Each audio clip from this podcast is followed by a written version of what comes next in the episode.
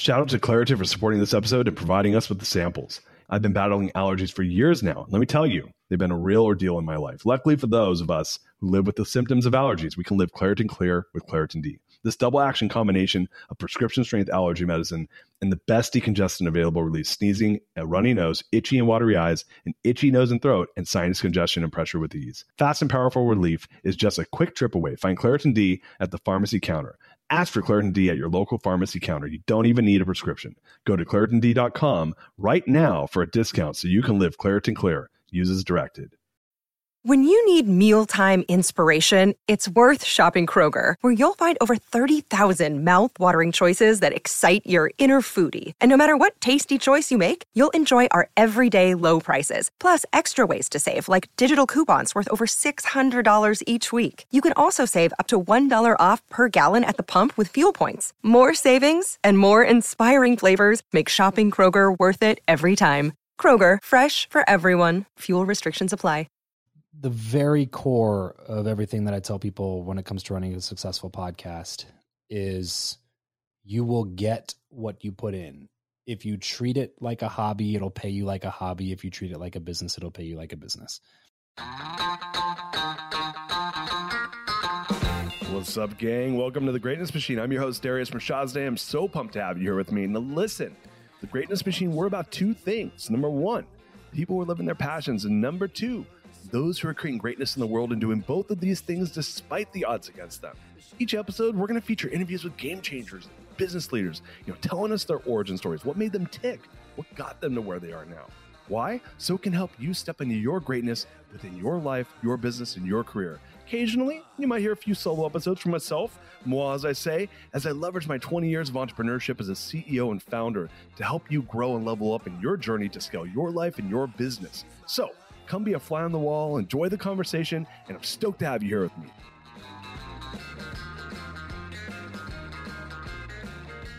Guys, welcome to today's episode of The Greatness Machine. I'm your host, Darius Mirshahzadeh, and boy, do we have a special guest. My main man, Travis Chappell, is in the house. What's up, Travis?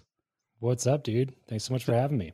Did I pronounce your last name properly? I, chapel. I I, like a, chapel. Yeah, like, damn it. Like a wedding chapel. Yeah, you know, it was funny as I realized I didn't double check your last name right before I looked, so I fucked up. hey, no worries, bro. No worries. Dave Chappelle kind of screwed me for life on that. Everybody just guessed Chappelle or Chappelle or something like that, and frankly, I can't blame people because I probably would have guessed that pronunciation myself. So I just stopped correcting people a long time ago.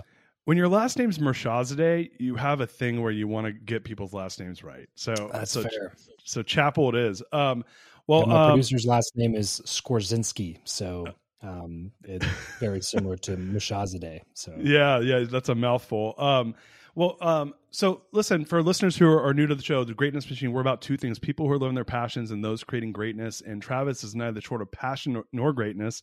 Um, so, man, welcome to the show. I'm so pumped to have you. I saw that you booked a, a couple months ago, and I was like, man, I've you know I've been passively following you around and, and checking out your stuff online, and I was like, man, this is going to be a fun conversation. So, thanks for being here, my friend.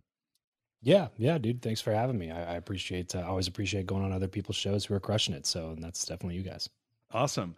Um, so I was telling Travis before the show. I said, you know, I I said I I'm pretty sure we met on Clubhouse circa winter 2021 where and for anyone that was on clubhouse and it was like this like insane moment in time where you're like you're like hanging out with a bunch of people for at least for me that I you would typically not have as direct access to, and suddenly you're getting good access and you're hanging out with a bunch of these people who are stuck in their homes during COVID, and and yeah. it blew up. So uh, were you on that platform for for very long? Or were you kind of like me, where you just hopped on there for a hot minute and then went back to everyday life? Yeah, definitely a hot minute and I bounced. Yeah, it was like it was a weird realization because like, you know, at the beginning of any platform, it's always a really big opportunity to like start, you know, to become one of like the, the bigger people on, the, on that platform uh, while they're promoting people organically. And uh, clubhouse is one of those and i was like man this, if this is going to be the next thing it's audio i'm a podcaster it makes sense for me to jump on this like i got to do it right? So for a while i was just like biting the bullet i was just doing it and then i was just like wait a second this is like the worst. You know, like, i'm on here for like three and a half hours and the, the thing is, is like what i found was clubhouse was made up of two groups of people typically it was the group of people that wanted to make it seem like they were doing amazing things and they weren't, like the coaches that shouldn't be coaches. and then it was the uh, the people who've already like accomplished a ton of things and their main job is to get more attention like grant cardone or Ty lopez or some of these other people right um, uh, but the people like me that were the mid tier like people that are still on the come up and actually have to you know work for a living like right. i think we all got tired of it really quickly because i was working all day and then from like 6 to 10 p.m i was on clubhouse it was just like the time that I usually spend with my family, I spend with my kids, the time that I'm like relaxing, decompressing from the day. I'm on this app where like 90% of the time that I'm on it is a waste of time. Oh. Um, and 10% is valuable. Um, and so again, if you already have a ton of systems in place and you have everything operating really smoothly and your core job is just to go meet people and get attention and stuff like that, then maybe it was a really good use of time. Um, but I got to the point where I was just like, I found myself sitting in my, like it was a kind of a tradition for us at the time uh to like finish our night in my son's room as we like got him for ready for bed and we play with them and change them and, and hang out with them and stuff my wife was pregnant at the time with our daughter and uh and that was kind of the uh you know the the the ritual and right. i found myself like on, on Clubhouse and I'd be playing with my son, but I'm listening to Clubhouse in the background. I was not fully present at all. After doing right. that for a, a couple nights, I was just like, what am I doing right now? Like, this is what incrementally growing my audience. Like, but I'm giving up a ton of one on one time and like my mind is split between two activities. Like, at this point, I, I got to the point where I was like, even if this does become the next big platform, I think I'm okay with not being one of the people that makes it on it. So yeah. I just, I just came to terms with that and jumped off. And then within three months, it seemed like everybody else did the same thing. Um, so it, you know, I, I mean, I guess kind of luckily for me, didn't end up taking off and becoming the next big platform. Um, but at the time, I was like, I'm okay.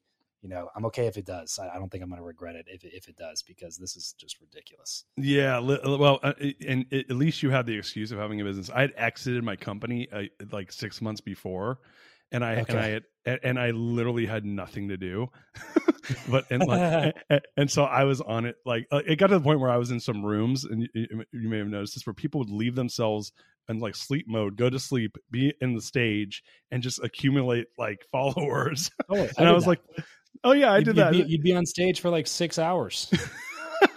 like harvesting followers and i was like to your point i was like this is uh, kind of fucked up. Like I'm not seeing my family, you know, or yeah, I'm bifurcating right. my time, right?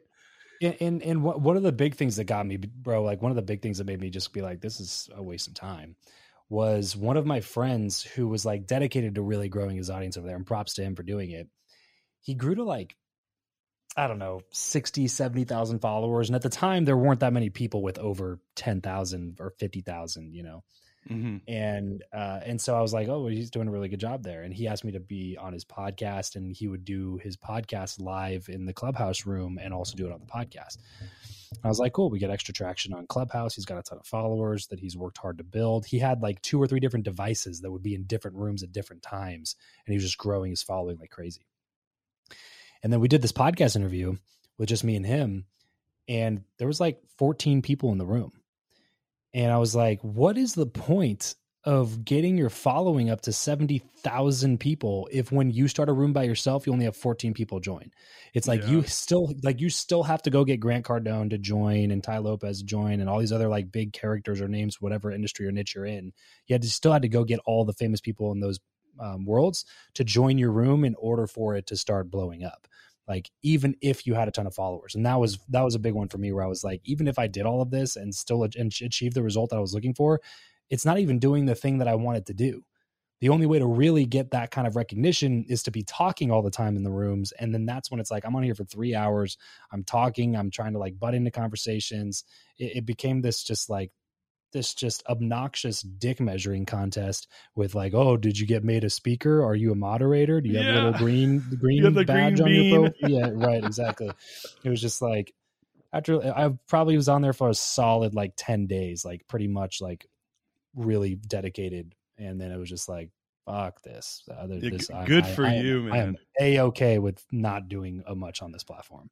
Good for you. I, I, I unfortunately was on for about four weeks and then and then pulled pulled the plug. Um, well, like I said, if I had more, if I was in your position, I would have been on for a lot longer than I was. It was just that it was I was doing it in addition to all the other stuff I had to do. Yeah, and it was just like no this way. isn't this is this just doesn't even make it can make any sense. And it was silly to me because people were just like, "Oh, Clubhouse is going to take over podcasting," and I was like, "Okay, mm, yeah, sure."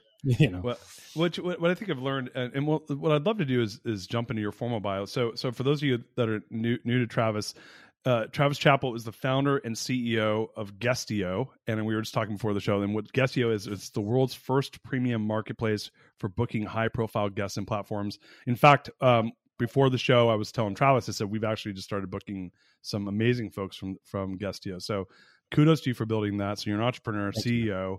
Um, host of Build Your Network podcast with Travis uh. So we'll be talking. Uh, I really want to dive into you know what you've done with the podcast. You've had guests like Shaquille O'Neal, Tommy uh, Tomi Lahren, Rob Dyrdek, uh, Grant Cardone, and so many more. And um, and you know, you're one of those folks that you're a pioneer in the world of podcasting, and at the same time, you're building a, you're building a, a, a really a platform and business that's taken off. And, and and getting that those entrepreneurial chops, but I'd love if if we could, man, if you don't mind, can you take us back? Like, like we love origin stories on the Greatness Machine. Tell us about your greatness. Tell us about the origin story of of Travis Chappell in, in, in the world of business and podcasting. Sure, man. So, uh, pretty unconventional uh, beginnings. I, I grew up in a I call it I call it a bubble. I can't bring myself to call it a cult. I don't know if I, I would identify it as a cult, but definitely a religious bubble. Uh, uh, com- smaller community of um, of fundamentalist uh, Christians. Um, and I say small community, meaning like the entire like movement of like independent fundamental Baptist churches is really like a small movement. But the church that I went to happened to be like one of the biggest churches in the in that entire movement. So there was, you know, by the time I stopped going there, probably seven thousand members of the church, um, forty acre campus, several multi million dollar buildings and we started going there when I was three, when the church had, you know, 1,000, 1,500 people. And uh, in order to go to the school that was on the church campus, you had to be a member of the church. So it was a closed enrollment private Christian school that I was enrolled in in kindergarten. And I went there from kindergarten through senior year of high school. And then there was a private, unaccredited Christian ministerial college on the same campus uh, as well, which I went to for all four years of college. And so I graduated with a double major in Bible and church ministries. And by the time I left, I basically realized that like I didn't want to do that. And but I, that was all I would ever been preparing for from the time I literally wow. committed to when I was 12. So there was never any other career options, opportunities. I never thought or entertained any sort of additional career other than I'm going to be in ministry. So by the time I figured out I didn't want to be in ministry, I was graduating with my degree in minis- in church ministries and Bible, and I uh, got married before I graduated, and she was on board for being in ministry, obviously, because that was what she was also thinking she was doing. And so there was a period of time where I just had no idea what I was going to be doing with my life. Uh, I I got a taste, a little taste for business because my dad was a real estate agent from the time that I was like I don't know, five, six years old. So I grew up in a, in a kind of a real estate household and saw a version of entrepreneurship um, that existed. And my dad would always encourage those thoughts and and and and, and belief patterns and things like that. And so I kind of had to. So like I I I would I sold stuff in elementary school. I sold these little like plastic bugs that I would make at home. This little bug maker machine. I would bring them to school and sell them to kids. And then um, when I was a junior in uh, high school, between my junior and senior year of high school, I started a, a, landscaping business with a buddy of mine, and we started uh, mowing lawns and putting in sod and doing all these other things. And and so like I always kind of had that that itch to do entrepreneurial things. Um, and, and, then in college, I was doing door to door sales um, and uh, got my first kind of taste of like leadership roles. Um, I was excelling in that world. Uh, I'm I'm a com- competitive person by nature, and I played a lot of sports growing up.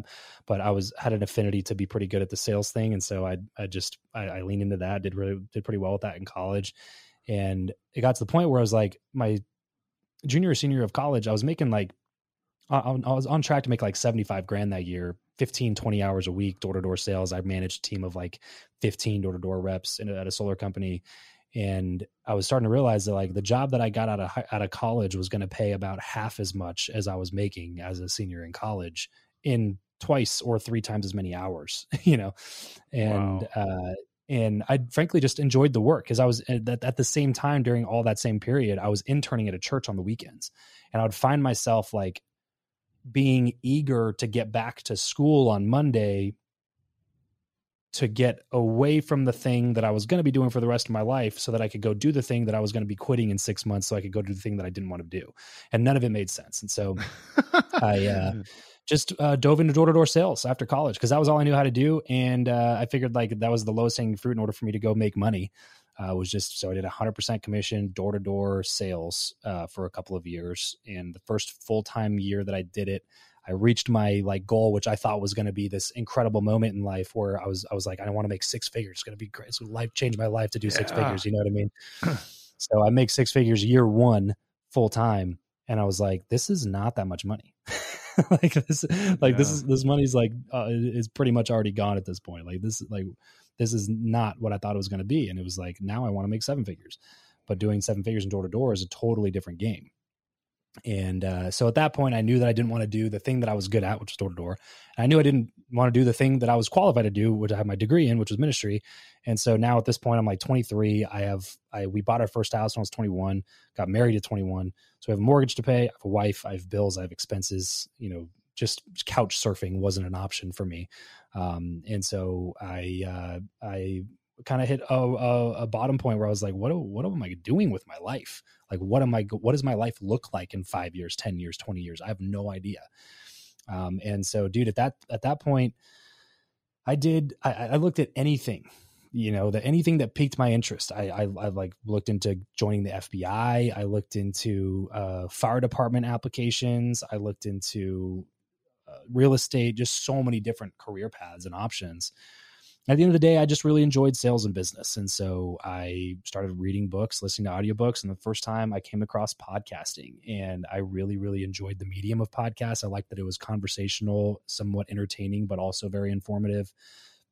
And um, and uh, just started being being an avid consumer of podcasts enough to where I was like, hey, maybe I should start my own show. I have no idea how it's going to turn into money, but it seems like a cool way to meet people and and learn from people. And then if I can also can make money with sponsorships, that'd be cool.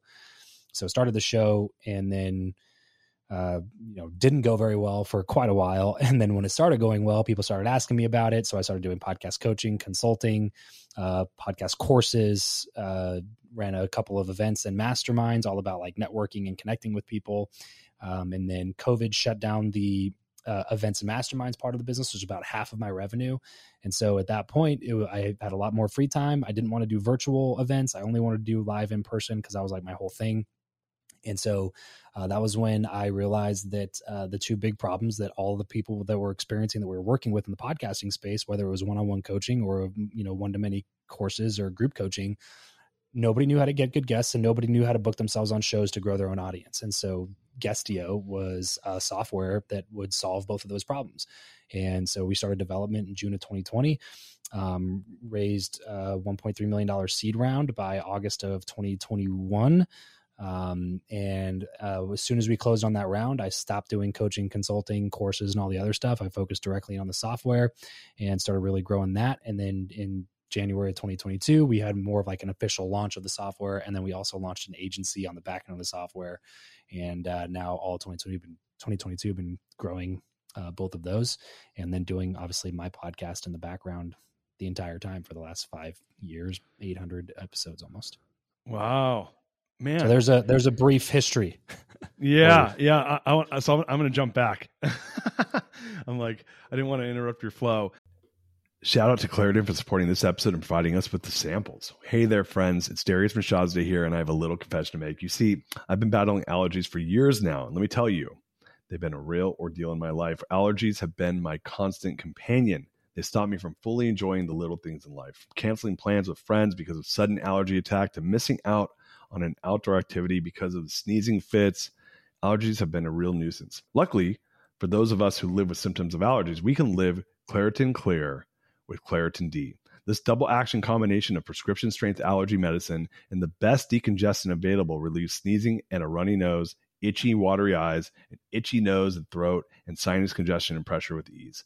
I've been a Claritin D user for many, many years now. And let me tell you, it's made a world of difference. Since I started using Claritin D, my symptoms have improved dramatically. Now I can breathe easier, enjoy outdoor activities without worrying about sneezing fits, and truly live my life without being held back by allergies. Ready to live as if you don't have allergies? It's time to live Claritin Clear. Fast and powerful relief is just a quick trip away. Find Claritin D at the pharmacy counter. Ask for Claritin D at your local pharmacy counter now. You don't even need a prescription. Go to ClaritinD.com right now for a discount so you can live Claritin Clear. uses directed. So, so, so first and foremost, you grew up in a uh, was it Baptist fundamentalism or was it like a was that yep. was that the church essentially? Yep. Yeah. Baptist, uh, Independent Fundamental Baptist. It's the IFB movement is what's called. Yeah. And and and was this in Southern California, Lancaster? Yep. Okay, cool. I'm from Southern California originally too. I grew up in Orange County. Um, okay. I live Sweet. in but I live in Austin, Texas now. I see you're in Vegas, but um, so yeah. so we're both, but we're we're both SoCal natives. Um, the, the, um, church that so, I interned at my junior year was in Newport Beach, so we drove every weekend from Lancaster down to Orange County.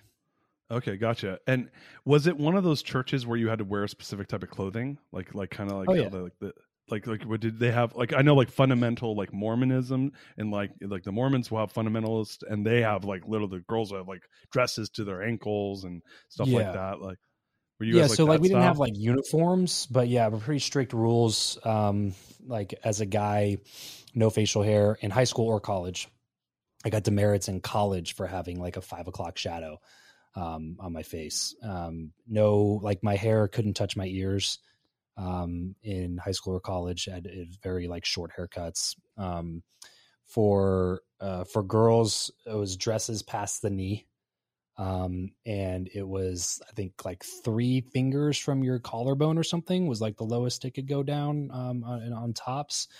Um, no touching opposite genders, not even in college. Like in college, I was engaged to be married to my now wife, and we were not allowed to touch um, as an engaged couple at age 20.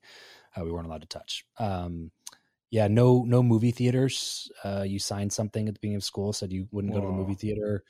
Um, no dancing. Got 15 demerits for dancing. Obviously, no cursing or any of the regular things. No cursing, drinking, smoking. You know, none of that stuff. Obviously, yeah, yeah. Um, I think that's pretty standard for most churches. Uh, yeah. We were just definitely more serious about it. You know, um, uh, but yeah, all the, uh, all, all the fun stuff, all the all the great yeah. stuff, yeah, all the things I mean, that make life worth living before totally. before you have kids. totally, dude. Yeah, so like like uh, you know, I, I always joke because I'm like, yeah, that's how I when I when I tell people like, oh, I interned at a church my junior year of college, it was like I had a full I had a full load because I was trying to finish the semester early so I could get out and go into ministry, you know. So I I finished the semester early, so I had a full load at like 21 credits um, that I was taking that semester or per semester. And junior year were pretty pretty hard classes uh, in terms of the materials that we are studying.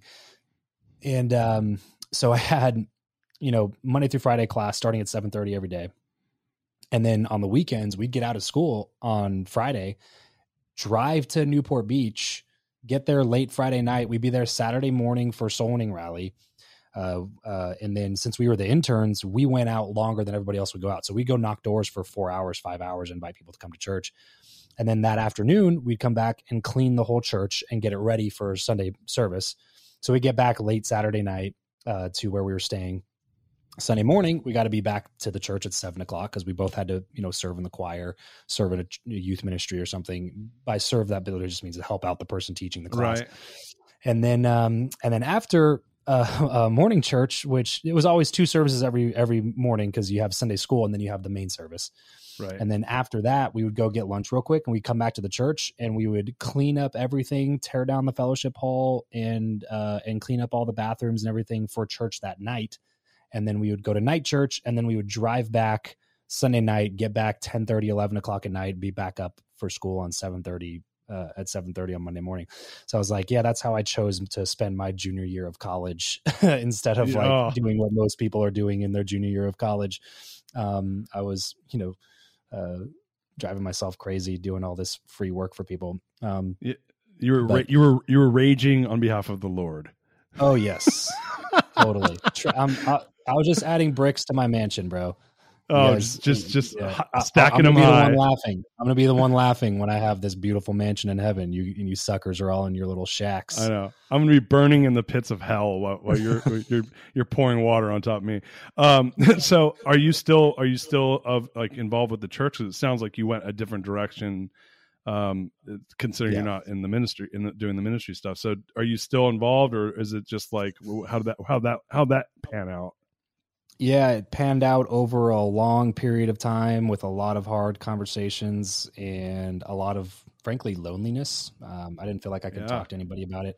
Because, like, when you grow up like that, it's a little bit different. Like, because I'll, t- I'll run into some people who are like, oh, I grew up in church too. And I'm like, no, no, no. I, I grew up in church. Like, I didn't grow up in church. I grew up in church. you know what I mean? I know I'm Yeah, saying yeah. the same thing, but they're totally different things. Like, my life existed inside of the context of that one 40 acre campus. Like, Monday through Friday school. Sunday we had Sunday school, and then we had Sunday morning service, and then we had Sunday night service. So three services on Sunday. Wow. Saturday we had Saturday morning soul winning rally, and then we would go soul winning and invite people to come to church on Sunday. Wait, what is that? And What is then- that word? What is that word? I don't. I'm I'm I'm a totally non-religious. So I don't Yeah, know these so words. Soul winning is what we call Oh, it. soul winning, like you're winning my soul over. Winning souls. Yes. Oh, I like that. I like that. That's cool. We do- we do soul So- winning on this podcast, actually. Yeah, exactly. Yeah, it's essentially just door to door sales for the church, is what it is. Right. It is we Got go it. knock doors and invite people to come to church on Sunday. Um, but it was started with a rally, soul winning rally, which is basically just another chance to preach a 20, 30 minute sermon before we'd go knock doors for three hours in the Lancaster heat um, and invite people to come to church. And then Wednesday, we had Wednesday night service at 7 p.m. So we had two services Sunday morning, we had Sunday night, we had Wednesday night. And then during school, school was at the same campus and we had chapel in school. So we had, you know, uh, I think two or three days a week in high school and then every day in college, uh, we had chapel, which is, is just another service. And so like, you know, we would have missions conference and, and leadership conference and revivals where we would go to church like that. But then we'd also add in, we do Sunday, Sunday night, Monday night, Tuesday night, and Wednesday night. And Oh, we yeah. had, you know, we'd we'd have uh, giving um, giving banquets and you know any of our sports activities. There were was also, you know, there was always a way to throw a sermon in there. Any of our youth activities, like everything that I did in my life was on that campus. You know what I'm saying? So like when I say I grew up in church, like I, I, I it's uh, it's different than what most people would mean by that. Totally. And so when I was when I was leaving, it obviously was like that was my entire worldview. That was everything that I took drew identity from. That was who I was, not just what Yeah. I believed. And so it uh, when I when I first got out, or when I was starting to have the thoughts in my head that like some of this stuff doesn't make sense to me, I just kind of kept it to myself because everybody that I knew that mattered to me in my life believed all the same stuff that I believed. right. And talk against that is No. in that culture an unacceptable thing to do. do you get? um, did you get? Do you get like if you're when when when people decide that they don't want that to be their life? Is it like we're not your friend anymore, or is it like uh, do people respect your decision, or is it like you're banished? So I told I tell everybody there was three groups of people when I when I left. Um, everybody kind of fit into three groups. The first group, um, I like to think, I like to think that this is a fringe group. It's probably less fringe than I like to think it is. But the first group was people that were just like they wish they hope I fail, like Oh. because I decided to not live life the way that they view as being the only correct way to live life.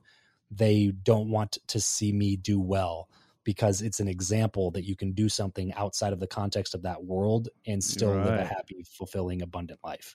Yeah. So uh, there's there's a fringe group. I think. Uh, well, I, I don't just think I know because I've seen actual like text message conversations of friends that I've had since I was four, five years old, talking mad shit on who I am now, um, even though they've never had they've never had the courtesy to reach out or try to have a conversation with me. Of course. Um, Mhm. and uh and then that's the first group the second group and i think i think the majority of people would probably fit in this group they're just apathetic now that i don't do what they want me to do they just don't care they're like all right you do you but you know don't expect anything from us type of like you you do you but they're like we're still friends or they're like whatever Nah. like you're you do your thing we're do your thing we have different lives basically correct okay correct. So have so we got the fringe we got the, Yeah. uh, the the the the probably like a big group of apathetics yeah and then and then the my actual friends you know people people who i still talk to today who know that i have completely different views and beliefs on things and probably you know still pray for me you know every morning to come back to the lord which i'm totally fine with and i and i appreciate Yeah. the positive energy to be honest and i appreciate the thoughts and i understand where they're coming from on it because they truly believe it and you know they love me and so like if i truly believed what they believed i would be doing the same thing that they're doing but Right. when we get together, we can have conversations about life and friendship and still be freaking normal, respectful human beings to each other. Um, and so there, there's there's a group of of people that have have remained friends this day. Um, and then if there was a fourth group, it would be the people that I grew up with that we're all on the same page now, and those are probably the people I'm closest to in the world. Those are the people that that are no longer in the church. Correct. The- the yeah, fourth- yeah. the The, people that like I, that I've known since I was four or three, and we've been through all the same stuff, and now we've arrived at the same conclusion. Now, is like that that bond is like a brotherhood bond.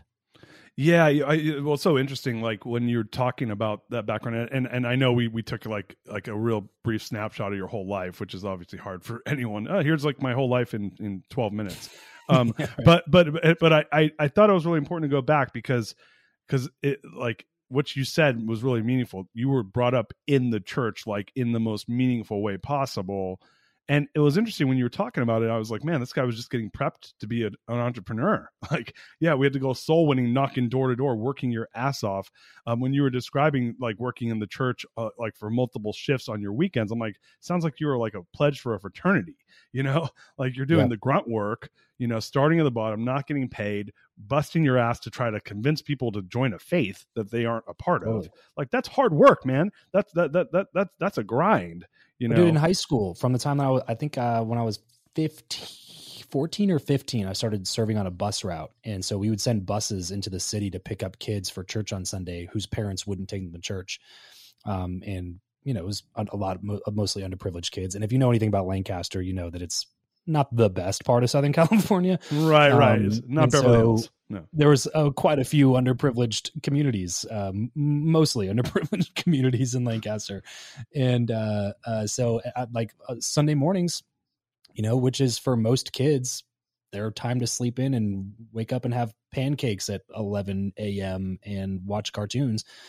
I was at church at 6 a.m. on Sundays, um, and we would go out and pick up kids and bring them to church for the 10 o'clock uh, service and then we'd go drop them off. I'd get home at like 2 p.m and uh and you know usually we would do yard work. Uh, that was my dad's favorite day to do yard work. So i go home at like 2 p.m change go do some yard work and then by 5.30 we're back changed showered back in church clothes and back at church for a sunday night service. You know what i mean? Like sunday was just a it was a work day. You know every day was a work day Yeah, you know that's what sounds. So- that's what it and it was sounds all like, done man. for free it was all volunteered so so you'll appreciate this so so my my dad's favorite thing was to manage me doing yard work on sundays like like with, he'd a, a budweiser and a cigarette and point and and point at shit oh, that's worse. That's worse. My dad would it's at least. way worse My dad enjoyed my, my the way my dad always put it is like he's a real estate agent, so he always worked with his mind. He enjoyed the immediate gratification of yard Right. work, uh, but I hated it, oh i hated it and we used all of our Sunday. But I will say this, bro. Um, I hated Sunday night service more than I hated yard work.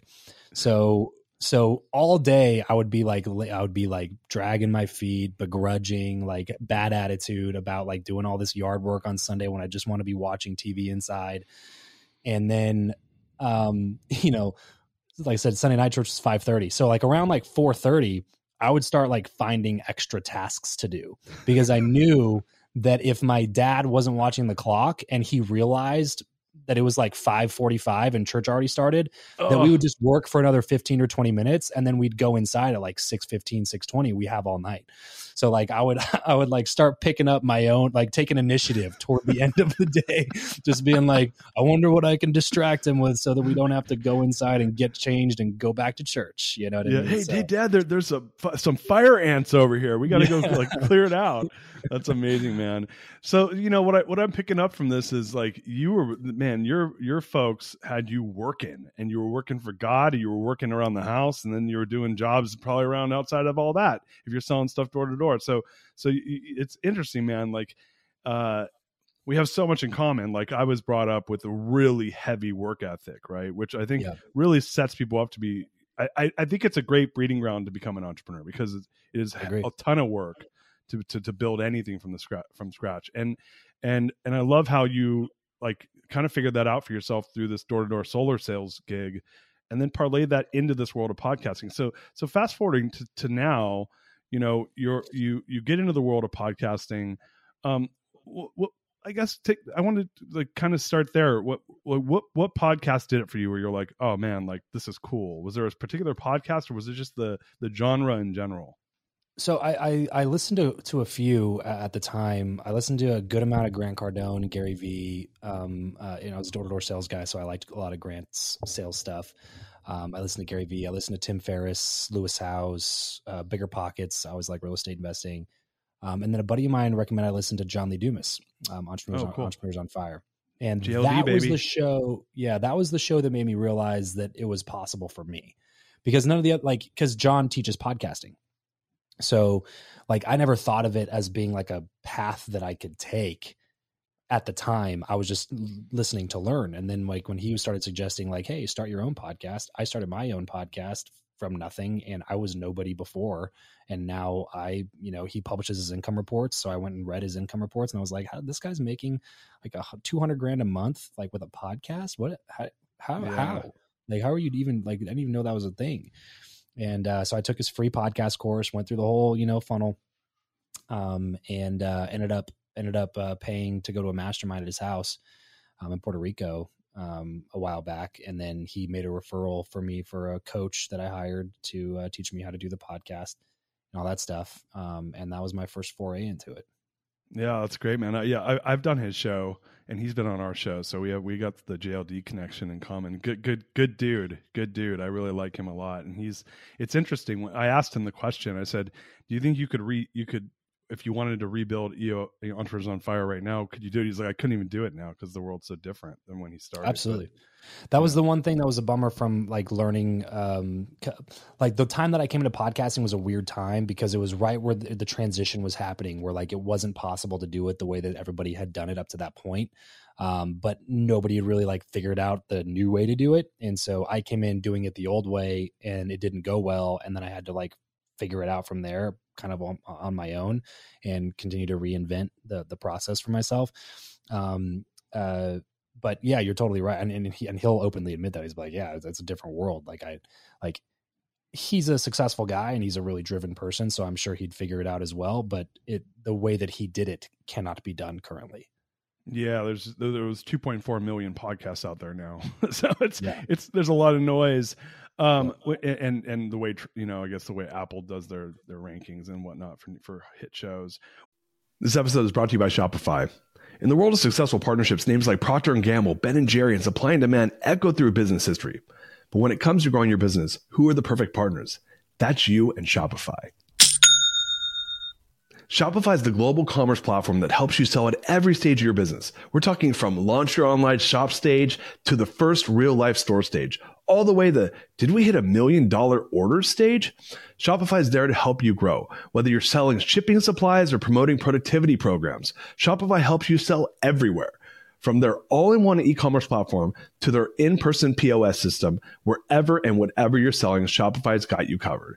Shopify helps you turn browsers into buyers with the internet's best converting checkout up to 36% better compared to other leading commerce platforms. And sell more with less effort thanks to Shopify Magic, your AI powered all star.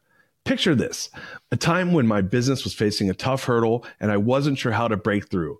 But then came the breakthrough moment, a game changer that took my business to the next level. You know, what I absolutely adore about Shopify is its unparalleled ability to adapt and grow with your ambitions. Shopify powers 10% of all e commerce in the US, and Shopify is the global force behind Allbirds, Rothy's, and Brooklinen, and millions of other entrepreneurs of every size across 75 countries. Plus, Shopify's award winning help is there to support your success every step of the way because businesses that grow, grow with Shopify. Sign up for a $1 per month trial period at shopify.com slash Darius, all lowercase. That's D-A-R-I-U-S. Go to shopify.com slash Darius now to grow your business no matter what stage you're in. Shopify.com slash Darius. what so so yeah so talking about that like you know you're you're an expert at podcast getting guests on co- podcast getting people on podcast but but let's i want to i'd love to hear your thoughts on how do you build a successful show because i've been doing podcasts now for almost two years and it's it's, it's hard it's hard to Yeah. get people to pay attention it's hard to get listeners um uh, you know i always tell people i want to build one of the top podcasts in the world and i feel like there's a it's a lot of trial and error like what are your thoughts Yeah. around that the very core of everything that I tell people when it comes to running a successful podcast is you will get what you put in. If you treat it like a hobby, it'll pay you like a hobby. If you treat it like a business, it'll pay you like a business. And that's the bottom line.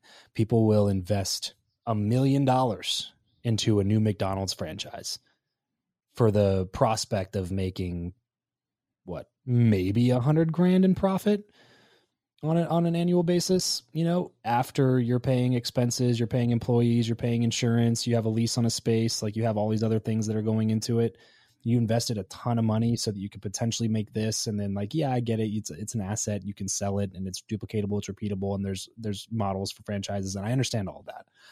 But then they start a podcast and they put like a thousand dollars into it, and they're like, "Why am I not Tim Ferriss yet?" And it's like, well, I mean, come on, like, you, like this is going to take a really long time.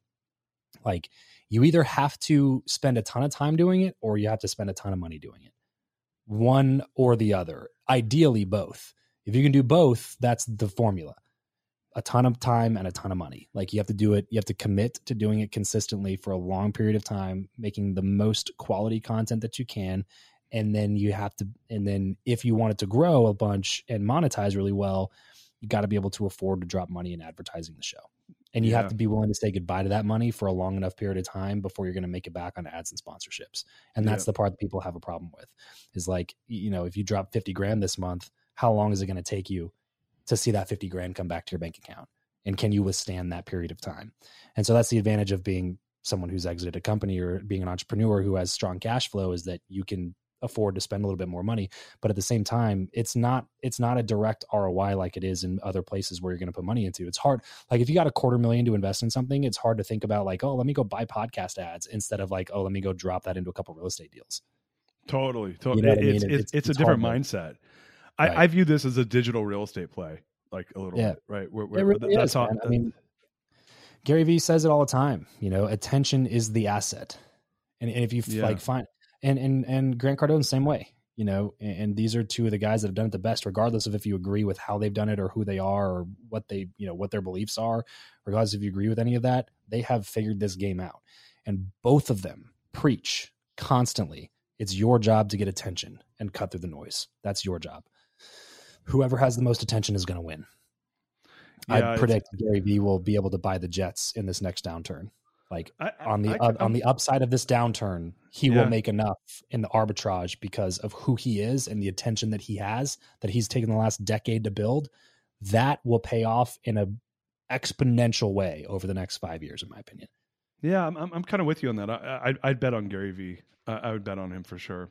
So Yeah. um so when you look at you know obviously you know being an expert at the space and you know a lot of folks now are seeing podcasts from the position of all right and to your point attention getting people's attention building a brand whether you're a ceo entrepreneur i was i was joked that i before i got into this digital world which i'm just now like starting to figure out that I was I'm like I kicked ass in the analog world. I still kick pretty good ass in the analog world, but the digital world's like it's a different world, right? Lower lower bar lower, lower barrier to entry, uh, More noise. tons of tons of noise, right? And and and and, and on Guestio, for example, is where someone can go into your your Guestio platform and book people or and or book get themselves booked. What it- what what if you're someone who's trying to, to leverage podcasting to build your brand and forget about just personal brand. I'm a real business person. For, I'm, I apologize to the, the people that, that might take offense to that statement. I have a real business that maybe does a million plus in revenue, and I want to leverage being a, a person of interest on Guestio to go grow my business. What's the best way for them to do that? Leveraging a platform platform like yours. Yeah, start with being a guest because the commitment level is way lower. Um, if you're if you're like if you're confused at all, like like I said, uh, the podcast is such a commitment, man. So like if you don't know that's that you want to do that, don't do that first. Just go be a guest.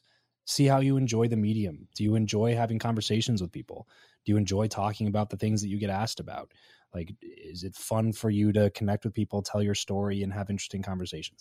If like if you if you do a dozen uh, appearances in other shows and you're like, hey, this is actually pretty fun, I want to do this, then consider starting a show um, and, and doing interviews because, in my opinion, like the clout that you get from having your own show that's really big is way better than just being a guest on shows.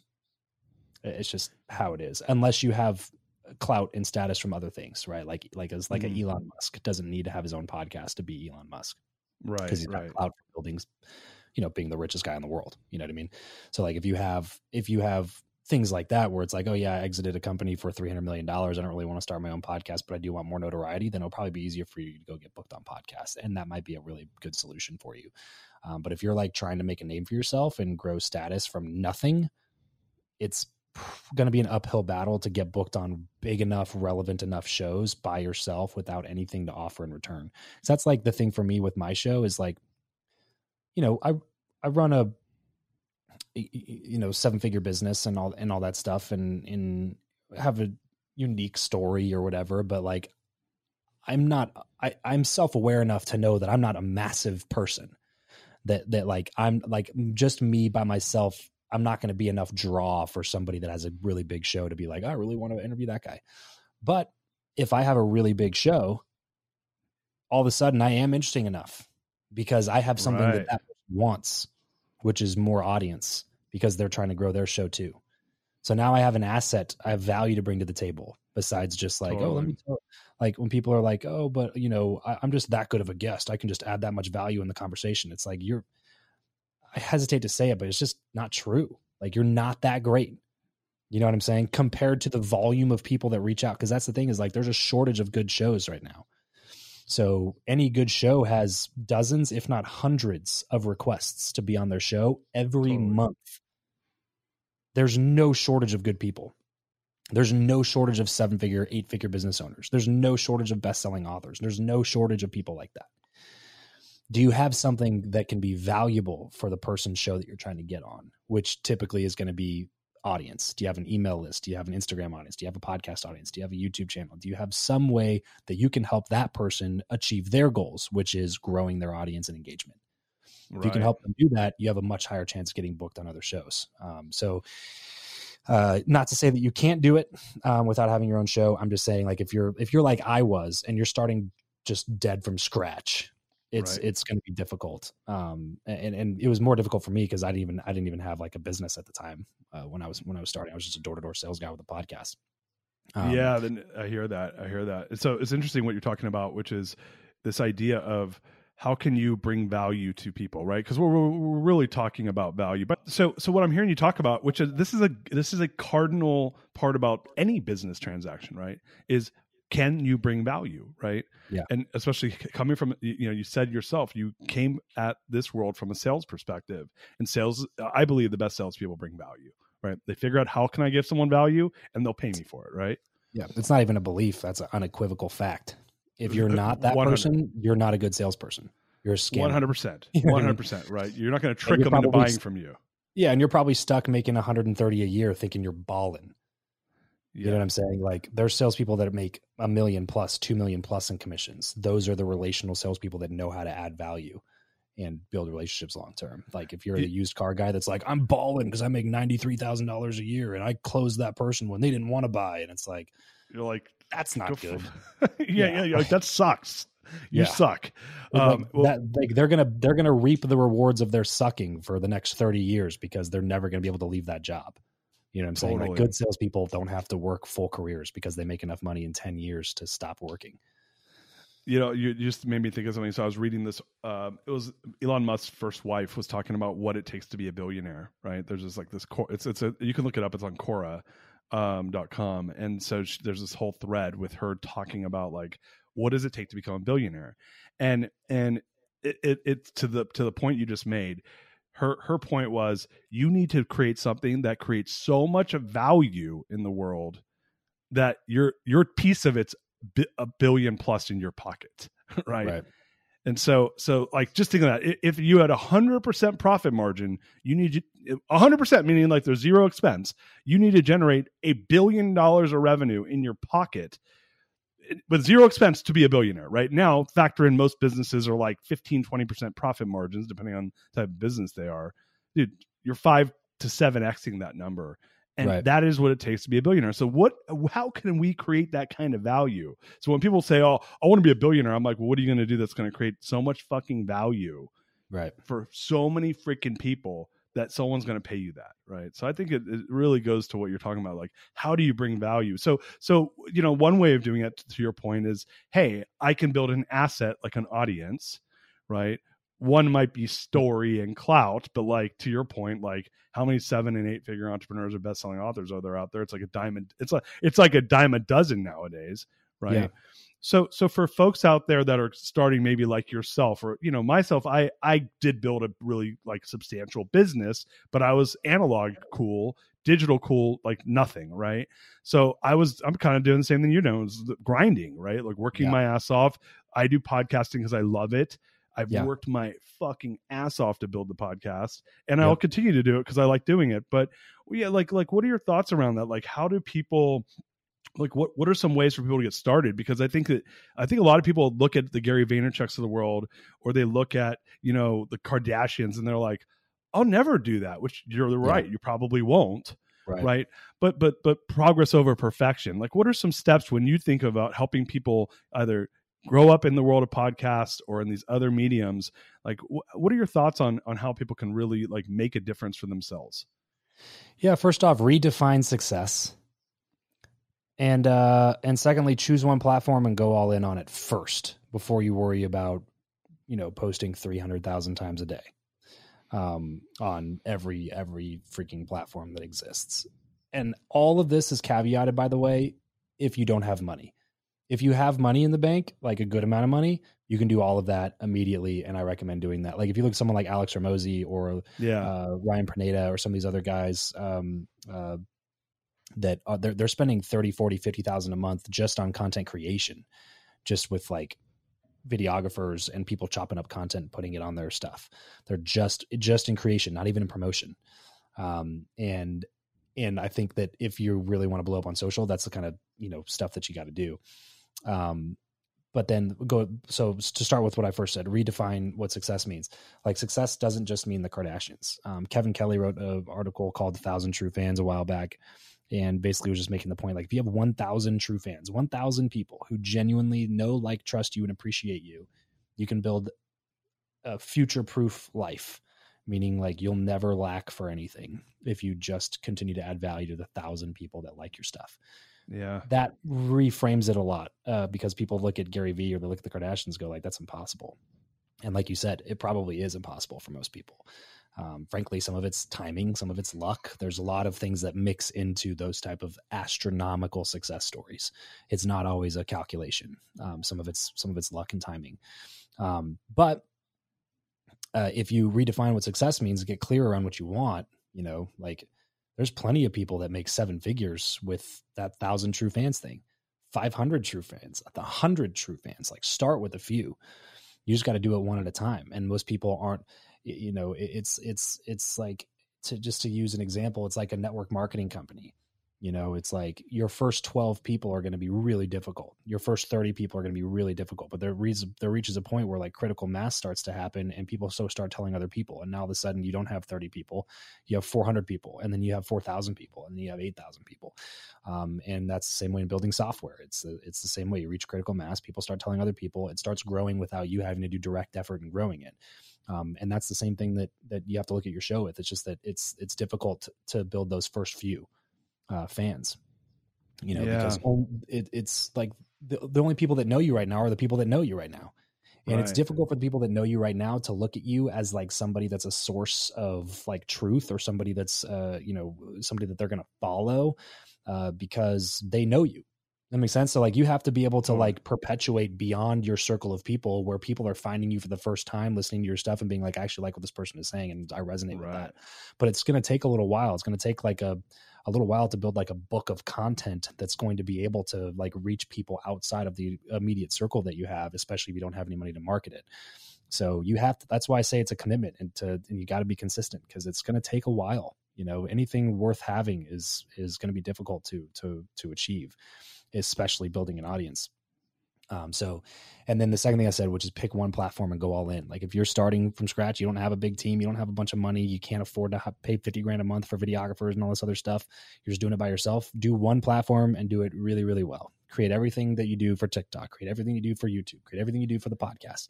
Do one platform really well and then just repurpose what you're doing for that one platform to all the other platforms. You may as well be there because it's free. Um, so right. just post all your platforms, but optimize and and and create for one single platform first, um, and then just repurpose to all the other platforms that exist. Yeah, that's um, interesting. In terms of podcast specifically, especially for somebody like you, if you have money, if you had an exit or you have a business that's cash flowing and you have money coming in, dedicate a certain amount of money that you are just willing to lose every month just into advertising the show. That's yeah. it. Not on social. It's got to be on other podcasts. You have to buy media on other podcasts. Start with whatever 500 bucks. The most obviously more is better because you're going to have to spend a good amount to test to find which shows are going to convert audience for you. Um, and any and anytime optimizing an ad campaign you got to be willing with you got to be willing to waste money a little bit. There, there's going to be waste in your in your advertising spend to find what's going to work for you so start with a thousand bucks five thousand bucks ten thousand bucks whatever you can do for like 12 full months I can I'm I'm willing to lose a thousand bucks a month. I'm willing to lose five thousand bucks a month. Again, this scale is going to be vastly different for everybody listening. Uh, but whatever that is, do that thing, um, un, and and then and do that until you start making the money back through advertising and sponsorships or through other monetization right. channels that you have set up on the back end. Um, and then you'll be able to come up with a formula right? Where it's like, hey, I'm putting down 25 grand this month. If it takes me six months to make that 25 grand back, that means month seven, I you know I, I might be around three to four thousand dollars a month now. Well, now that three or four thousand dollars a month, if I make money over here in my business, I don't need to make money on the podcast right now. Take one hundred percent of every dollar you make on the podcast and, and directly pour it back into advertising spend, and that becomes your monthly budget for ads. Do that until your show reaches the income that you want it to reach, and then scale back your spending tremendously, and now you have a big profit margin. That's the that's the model. The problem is that's that model that I just said in 30 seconds might take two and a half, three years. you know what I mean? Yeah, to like yeah. fully flush itself out into a good enough size income where it makes a difference or makes a dent in your in your revenue. Yeah, love that, man.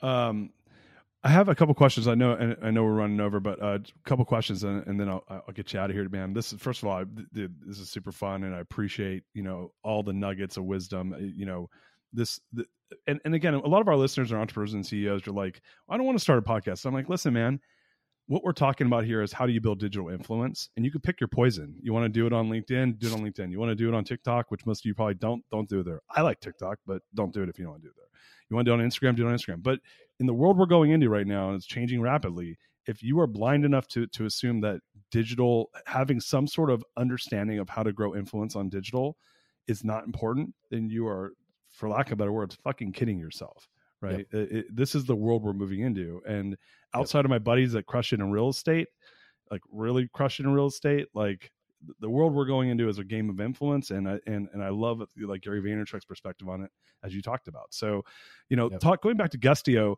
you know, how big is the platform now? You guys did your, your, your, I guess your first round of, of financing. It's now growing you guys have a back end agency on it but like when when we talk about Guestio how how how big is the platform right now what and what are your goals to take the platform to as far as size wise yeah so right now we only have about 6000 users um, on the platform um, and i think it's possible to get closer to like 100000 users um, cameo cameo has like 30 to 40000 people bookable on the talent side of their marketplace um, but they don't have an opposite side of the marketplace. So I think that if we got up to forty to fifty thousand on the talent side, that we could get up to, you know, uh, the same amount on the show side, um, especially as shows continue to be uh, more and more shows continue to get started and stick around longer term and there's more tools and support for shows so they'll stick around longer Um, so I, I, think you know a hundred like the the big the the the the BHAG right the big hairy audacious goal over the next mm-hmm. like twelve to twenty four months is to get up to a hundred thousand users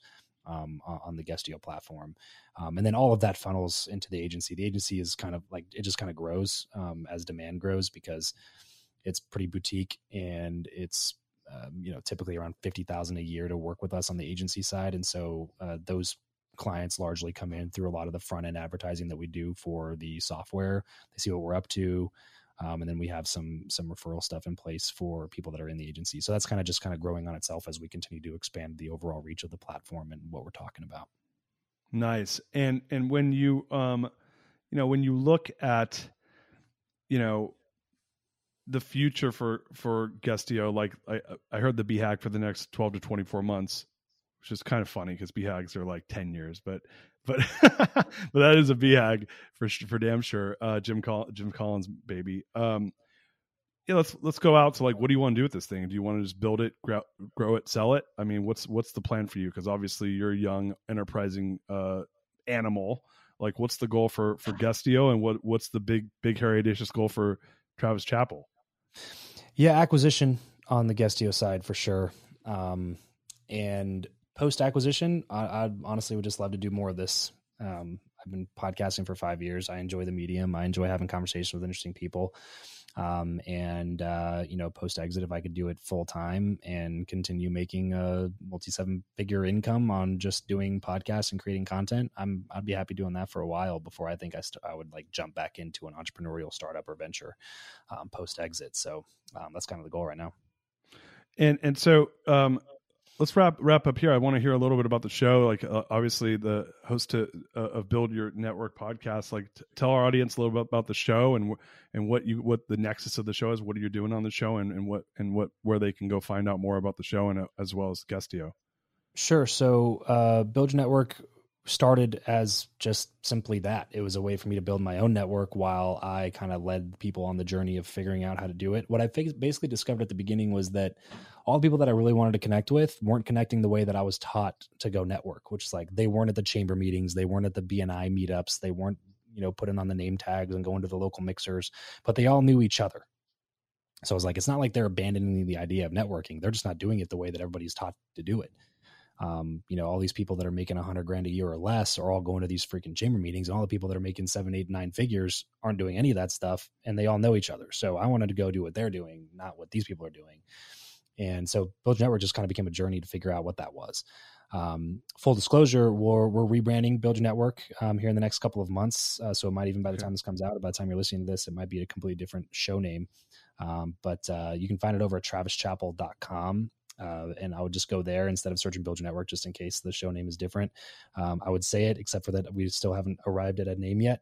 Um, but essentially, all we're doing is just broadening the audience. Is like where we just want to be able to talk to more people outside of just the entrepreneurial space and the networking. Um, branding doesn't resonate much outside of the context of entrepreneurship. So we're just kind of expanding our reach and hoping to reach a little bit wider audience with that. Nice. Um, so travischappell.com is where people can go to, to learn more about uh, the show yep. um, and whether it's under the old branding or the new branding. And then um, for for folks that are want to do Guestio, what, what, what do you or, or, even get involved on the agency business with you guys? What how would you recommend they connect with you guys? Sure. So you can go to guestio.com. That's just G U E S T I O, like be a guest, guestio.com, uh, and sign up for a free account and start browsing around today. Or if you want to talk about the agency, we don't even have a website up for the agency yet, which tells you like how um, we kind of just happened into that revenue stream. Um, but you can shoot an email to travis at travischappell.com or travis at guestio.com. Either way, they both go to the same inbox. Um, and I'd be happy to to have a chat with you to see if you might get, be a good fit for the agency side. Uh, but yeah, guestio.com or travischappell.com. You basically find out anything about me or go anywhere you want to go from there. Awesome. Travis, man, what a fun conversation. I loved learning about your upbringing and and the, what you're the greatness you're creating in the world with in the podcasting world and in the business world as well, man. So so much gratitude and appreciation from us over here. Thanks so much for having me, man. This is a lot of fun. Great, uh, great questions, great interview. Um, you know, I do a lot of these things, so it's always refreshing to have a really good host that actually takes the time to prepare and ask good questions and stuff. So I appreciate that. Oh man, pleasure's ours. Uh, everyone, go check out Guestio. I've been on the site; it's badass. Go check out the podcast and check out all the stuff Travis is doing, and and I will tell you this as well, and just because one of the reasons we asked Travis to be on the show is as I follow you on Instagram, uh, you have some great content on on social. So check out Travis. What, what's your if they want to follow you on social? Is it just go, should they just go to Travis Chappell and find it there? Yeah, travischappell.com is probably the best place. Um, just because we have we had to get different handles for different ones. Um, so it, it, most of them it's either tra- it's either at Travis Chappell like Instagram or it's at Travis C Chappell. Um, because uh, my middle name's Conrad, so Travis C Chappell would be on like Twitter. Um, I think that's also my Facebook page and potentially even TikTok. Um, Brad, Brad Lea Brad Lea gave me a ton of shit because of my different handle names. I was in, I was yeah, in Vegas I, on his show. I know it's a no no. I know it's a no no, but uh, yeah, I just picked up the the the things that are closest to Travis Chappell. If they didn't have Travis Chappell, I just added a C in the middle, and it seems to have worked out okay for me. Yeah, you get screwed if your last name's Mirshahzadeh when it comes to uh, social. Uh, no so yeah, yeah, I, I, think I'm rolling with Darius Go Boom, and but but we got we got to figure that out on our side. Yeah, yeah, there you go. anyway, uh, Travis, thanks for, so much for being here, guys. Uh, if you love the show, please follow us on social uh, like us, give us uh, five star reviews, four star reviews. We'll take the five, but uh, send this out to your friends because this is the goods from Travis Chappell and from the Greatness Machine. Love you guys. Peace out. Take care.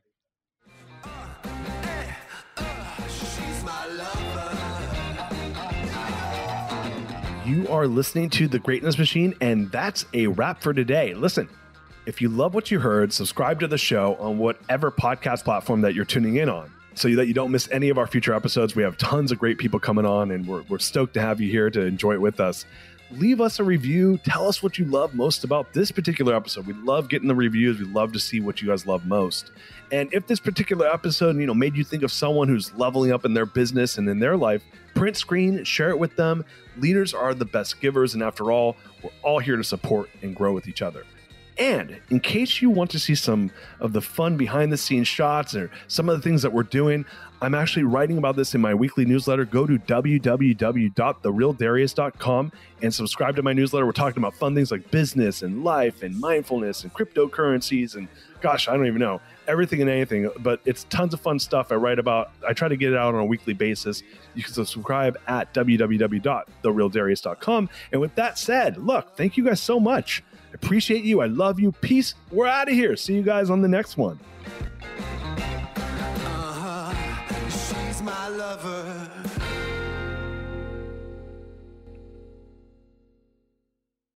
This episode is brought to you by the Yap Media Podcast Network. I'm Hala Taha, CEO of the award winning digital media empire, Yap Media, and host of Yap Young and Profiting Podcast, a number one entrepreneurship and self improvement podcast where you can listen, learn, and profit. On Young and Profiting podcast, I interview the brightest minds in the world and I turn their wisdom into actionable advice that you can use in your daily life. Each week, we dive into a new topic like the art of side hustles, how to level up your influence and persuasion, and goal setting.